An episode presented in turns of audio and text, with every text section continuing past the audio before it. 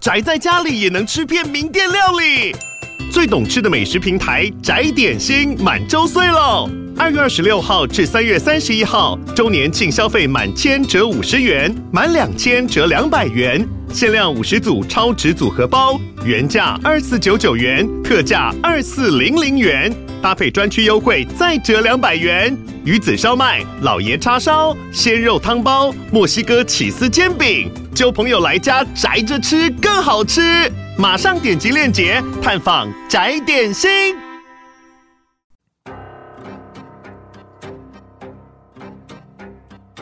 本节目内容可能包含血腥、暴力以及令人引起不安的情节描述，请听众斟酌收听。有时候真实犯罪比推理小说更害人，而有时推理小说是真实犯罪的狂想版。嗨，大家好，欢迎收听《二之根你的犯罪研究日志》。我是 Troy，我是 Lucien。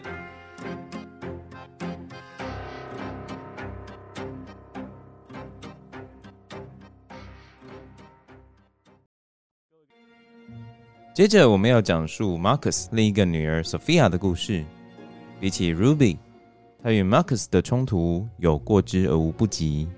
Sophia 二十四岁的时候，鼓起了勇气告诉 Marcus，他决定离家。并承认他爱上了工作的同事。Sophia 的这番自白让 Marcus 愤怒难耐，因为 Sophia 显然没有遵从 Marcus 的指示，不与外界的人有任何的往来。于是 Marcus 立刻禁止 Sophia 与家庭内的其他成员交谈，以避免他向其他家人传递不正确的思想。Sophia 心里满腹委屈。无法和身处在同一个屋檐下的其他兄弟姐妹有任何的言语交流，是多么令人无法忍受的事情。于是他再度和 Marcus 表明想离开家，搬到圣荷西与他的舅妈同住。令人意外的，Marcus 竟然一口答应，并表明愿意开车载 Sophia 一程。凭着敏锐的第六感，Sophia 认为 Marcus。不知道又在打着什么坏主意，但仍旧决定立刻动身出发，因为他生怕情绪变化无常的 Marcus 下一秒又会突然反悔，这样他就平白错过了一个离开家的机会。于是他迅速地把衣物和其他随身物品打包，离开 Sudan 拖曳船，乘坐着小船抵达海岸边。接着他不安地坐上货车的副驾驶座。由 Marcus 领着他上路，在途中，Marcus 以责备的语气询问 Sophia 与同事 Oscar 的感情，同时还威胁 Sophia 以后不准与她的姐妹们有任何的联络。随着 Marcus 语调越来越上扬，货车也在他的操控下不断的加速，飞快驶过周围荒芜的乡村地区。索菲亚不发一语。因为她知道，这个时候顶撞 Marcus 是不智的抉择。他感受到货车因为高速行驶的剧烈颠簸，不禁浑身冒着冷汗，生怕车子随时可能翻覆。他唯一能做的就是双手互相紧握，祈祷着能够平安抵达圣荷西舅妈的家。货车约莫行驶了二十分钟后，Sophia 突然觉得有股莫名的力量。将她的身体往车门的方向用力推了一把，接着她听见车轮摩擦路面发出的刺耳声响。下一秒，当她再度睁开眼睛后，她发现 Marcus 已经将货车做了一百八十度的回转。我要到舅妈家那里去，带我去舅妈家！Sophia 语带愤怒地说。不！Marcus 以不容置疑的气势咆哮道。货车内空间充满紧绷的氛围。只见 Marcus 再度踩上油门，往回程的路上疾驶。沿途两人都不发一语。Sophia 的心情像铅块般沉重，以至于当湛蓝的海湾美景出现在眼前时，她心里没有任何一丝愉悦的感觉。她认为自己就像失去自由的笼中鸟，永远无法离开那艘狭小拥挤。他们称之为家的 Sudan 拖曳船，就在 Sophia 强忍住泪水，试图整理自己情绪时，Marcus 再度将货车停了下来，将引擎熄了火，并在 Sophia 眼前掏出了一把刀，以异常缓和的语气对着 Sophia 说：“你爱煮吗？”“当然。”Sophia 回答。接着，Marcus 突然挥舞着他的右手，将一把刀子插进 Sophia 右边的胸口。时间仿佛冻结，但在下一刻，Sophia 放声大叫，Marcus 则用手捂住了他的嘴巴。剧烈的刺痛让 Sophia 无法思考，而眼前的 Marcus 在下一刻却突然放下刀子，掩面啜泣。这个无法让人理解的举动，让 Sophia 一时之间无法做出任何回应。只见 Marcus 笨拙地向 Sophia 表达自己的歉意，并请求 Sophia。不要将刚刚发生的事跟任何人说。Sophia 答应了。当天晚上，Sophia 躺在拖曳船的床上，强忍着从胸口传来的阵阵刺痛。她想到自己二岁大的儿子 Jonathan，也想到家里其他年幼的成员。她知道 Marcus 无法原谅她与其他的男人有亲密行为，并明白自己不久后势必得离开这个家，永远的离开。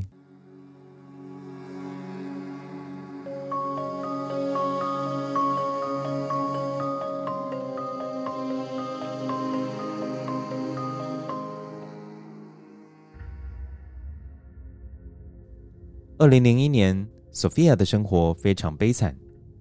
自从 Marcus 刺伤她后，Marcus 就禁止她与家里其他的女性成员有任何的对话，生怕 Sophia 会带坏其他的女孩。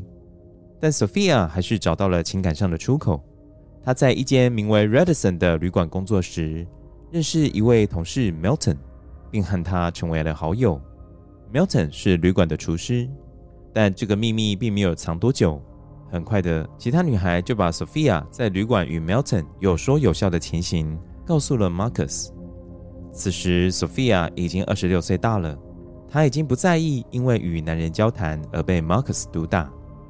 和 Milton 交谈是她的小确幸，也只有在那短暂的片刻，她才感觉到被另一个人平等且友善的对待。Milton 是一个很好的倾听者，无论 Sophia 的情绪是好是坏。他总是很有耐心地听 Sophia 把话说完。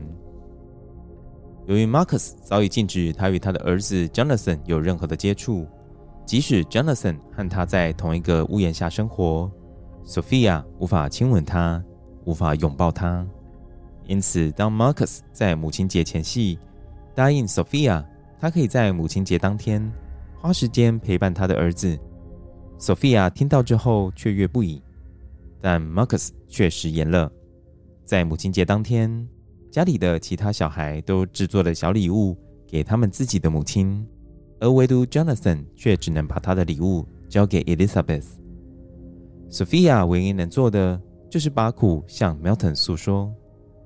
随着时间不断推移，Sophia 在某一刻赫然发现，虽然 Milton 在年龄上足以当他的父亲，但 Milton 是真心爱他的。而有了 Milton 的支持，Sophia 认为自己或许有机会脱离 Marcus 的掌控。她鼓起了勇气，当面告诉 Marcus，她不想再与他一起生活下去，她想要和他的母亲一起生活。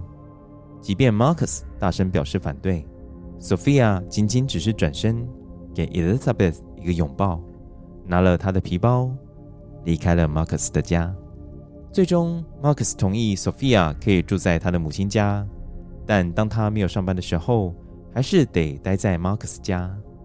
此外，在他离开家的头两年，还是必须定期补贴 Marcus 家的开销。双方依照这个协议和平共处了一段相当短的时间，直到 Marcus 发现 Sophia 怀了 Milton 的孩子后，决定把 Sophia 赶出家门，并对 Sophia 说：“他做了最坏的示范。”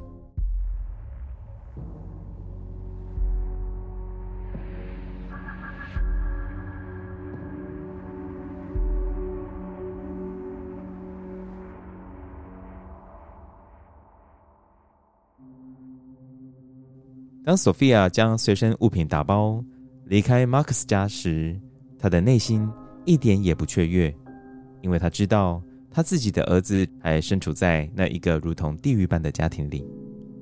往后数年，Sophia 搬到圣荷西与 Milton 生活在一起，便定期回到 Fresno 探望自己的儿子，提供金钱与其他物资的援助。二零零四年，Marcus 一家落脚在 Hammond 西街第七百六十一号，那里距离金州高速公路以及联合太平洋铁路不远，因此即使将门窗关上，火车快速行驶过的轰隆声响仍会从外面传进屋里，十分扰人。即便如此，这已经是 Marcus 一家最正常的居住地点了。一家人曾经住过偏远的山区。更曾生活在一艘拖曳船上，但上天并没有饶过他们一家，因为不久前政府机关发现 Marcus 家居住的住宅只能用于商业用途，因此，Max 一家势必不久后又得搬家了。二零零四年三月十二日这天，Elizabeth 起得很早，当时屋内一片静悄悄，所有的家族成员。都还在棺材内酣睡。Elizabeth 把握时间，做了简单的书写后，离开家到街上买咖啡。当 Elizabeth 七点三十分回到家后，其余的成员才刚刚睡醒。年长的成员开始照顾年幼的成员，Marcus 则和他二十五岁大的女儿 Sabrina 一同整理停靠在家门前的一辆校车。这辆废弃的校车是 Marcus 所购入的。Marcus 告诉家族成员，当他把这辆校车改装成露营车后，他们就会动身离开，进行一场跨州的旅行，前往华盛顿州与 Marcus 的父亲会面。这辆公车的后半部分已经被切除，并安装了按摩浴缸，而公车座位则是由十个棺材盖所构成。当 Marcus 与 Sabrina 正努力整修一家人远行所需的交通工具时，一场风暴已经慢慢迫近，而这场风暴早已酝酿了许久，可以追溯到 Sophia 和 Ruby 两位女性成员离开家的时间点。当时，Sophia 和 Ruby 虽然庆幸能够脱离 Marcus 的掌握，但他们却始终怀抱着巨大的遗憾，因为他们的孩子仍旧与 Marcus 一起生活。而在这一天，Sophia 与 Ruby 决定要彻底改变这一切。他们收到 Marcus 一家又即将要搬离的消息，于是决定及时赶到 Marcus 家，把他们的孩子带走。Sophia 和 Ruby 深知 Marcus 是不会轻易放行的，因此他们决定让叔叔舅舅们一起参与这项计划。计划的内容很简单：Sophia 和 Ruby 会和 Marcus 表示要带走他们的孩子。一旦 Marcus 拒绝，他们会直接动手劫走孩子，而叔叔舅舅则是负责挡住 Marcus 的去路，以让 Sophia 和 Ruby 顺利逃脱。而为了保险起见，Sophia 和 Ruby 随身携带孩子的出生证明文件。他们的孩子七岁大的 Jonathan 和七岁大的女儿 Aviv，两人都以母亲的名字命名。如果警方在中途介入，他们可以用此来证明孩子的归属。当计划启动后，所有人的神经紧绷，没有人能确保 Jonathan 和 Aviv 真的能被救出。Sophia 是计划中最重要的人物，因为她经常拜访 Marcus 家，提供杂货、婴儿奶粉等补给品，所以由 Sophia 进入屋内带走孩子，是让对方最不起疑心的选择。当 Sophia 抵达 Marcus 家时，Marcus 正与三位较年长的女儿在屋前的公车上施工。Sophia 也就这样默默地进入屋子里。一踏进屋内，她就看到自己的孩子 Jonathan。来妈妈这边，Sophia 轻声说。在旁边的 Rosa 嗅到一股不寻常的气息，连忙问道：“你在干什么？”Sophia 表示自己来这一趟的目的。是要把 Jonathan 带走。听到 Sophia 此行的目的后，只见 Rosa 的脸色随即一沉，情绪瞬间从怀疑转为愤怒，并和 Sophia 表示她不能这么做。而此时，Marcus 二十七岁的女儿 Kiani 也正好踏进家门，在了解状况后，也反对 Sophia 的行为。双方很快的从激烈的口角转为肢体冲突。只见 Sophia 一把抓住 Jonathan 的手，硬是领着他往屋外走，而 Rosa 则握住了男孩的另一只手臂往回扯。双方开始展开一场拔河较量，最终由 Rosa 获胜。她夺走 Jonathan，并顺势把 Jonathan 拖到身后，用自己的身体挡住在 Sophia 与 Jonathan 之间。而 Marcus 的另一个女儿 Sabrina 也在此刻进入屋内。并对着 Sophia 大吼，要她滚出他们的家。只见 Sophia 不满地用力推了 Sabrina 一把，并拿起了一张椅子，作势要砸破窗户，但被 Sabrina 阻止了。就在屋内吵得不可开交的同时，Marcus 在屋前附近的车道上，劝眼前来帮助 Sophia 和 Ruby 的亲戚们回家。他不疾不徐地表示，他绝不允许。任何人绑架他的孩子，而就在这短短的时间，屋内的情况又有了变化。此时，Sabrina 已经一手拉着 Jonathan 往屋子后方的卧室走去，Sophia 则紧跟着他，准备随时夺回他的孩子。当 Sophia 向 Sabrina 再度表明，请他把孩子交回时，Sabrina 表示，Jonathan 根本不想和 Sophia 一起走。你想和妈妈一起走吗？Sophia 询问 Jonathan。我不要。Jonathan 回答，眼眶泛着泪水。就这样，Sophia 只能眼睁睁地看着 Sabrina 把她的儿子关在卧室内，而屋外的气氛逐渐火爆了起来。Ruby 表示，他们已经和警方联系，而此时已经走出门外的 Sabrina 听到 Ruby 的说辞后。大声谩骂 Ruby，并要他立刻在主人面前跪下。这里的主人当然指的是 Marcus。而在屋内，所有年幼的孩子在年长成员的带领下，被赶到屋子后方的卧室。没有一个孩子哭泣，也没有一个孩子发出声音。Sophia 则只能在卧室门外干着急。第一通报案电话的时间点是下午两点十二分。而警方直到两点三十五分才赶到现场，此时已经过了二十三分钟。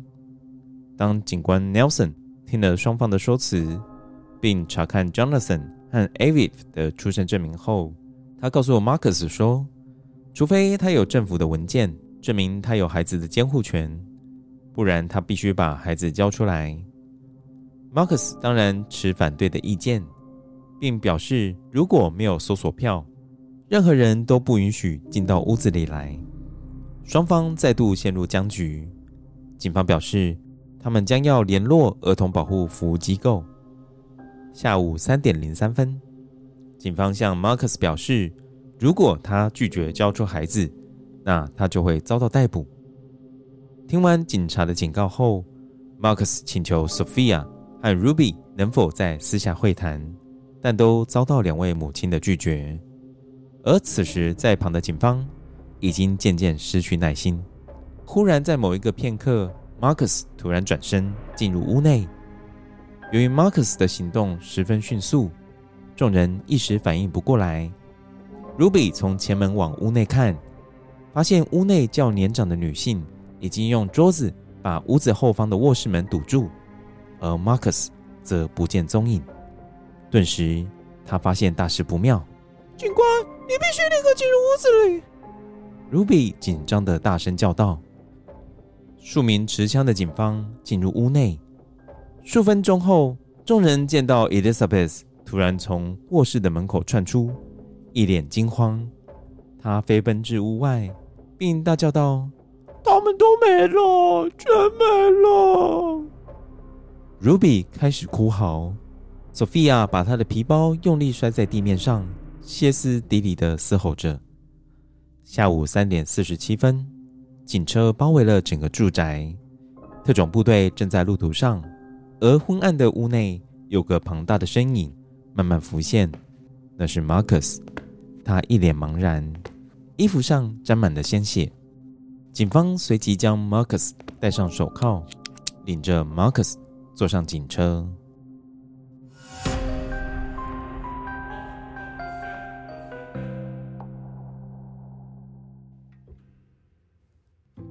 I'm happy to be home with my Father in heaven and to see my whole family again.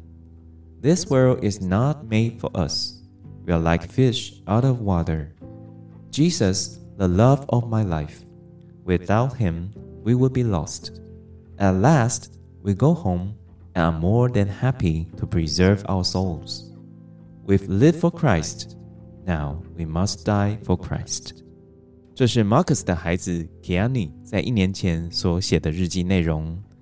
内容写道：“我很高兴回到家中，与天堂的天父团聚，并再次见到我的家人们。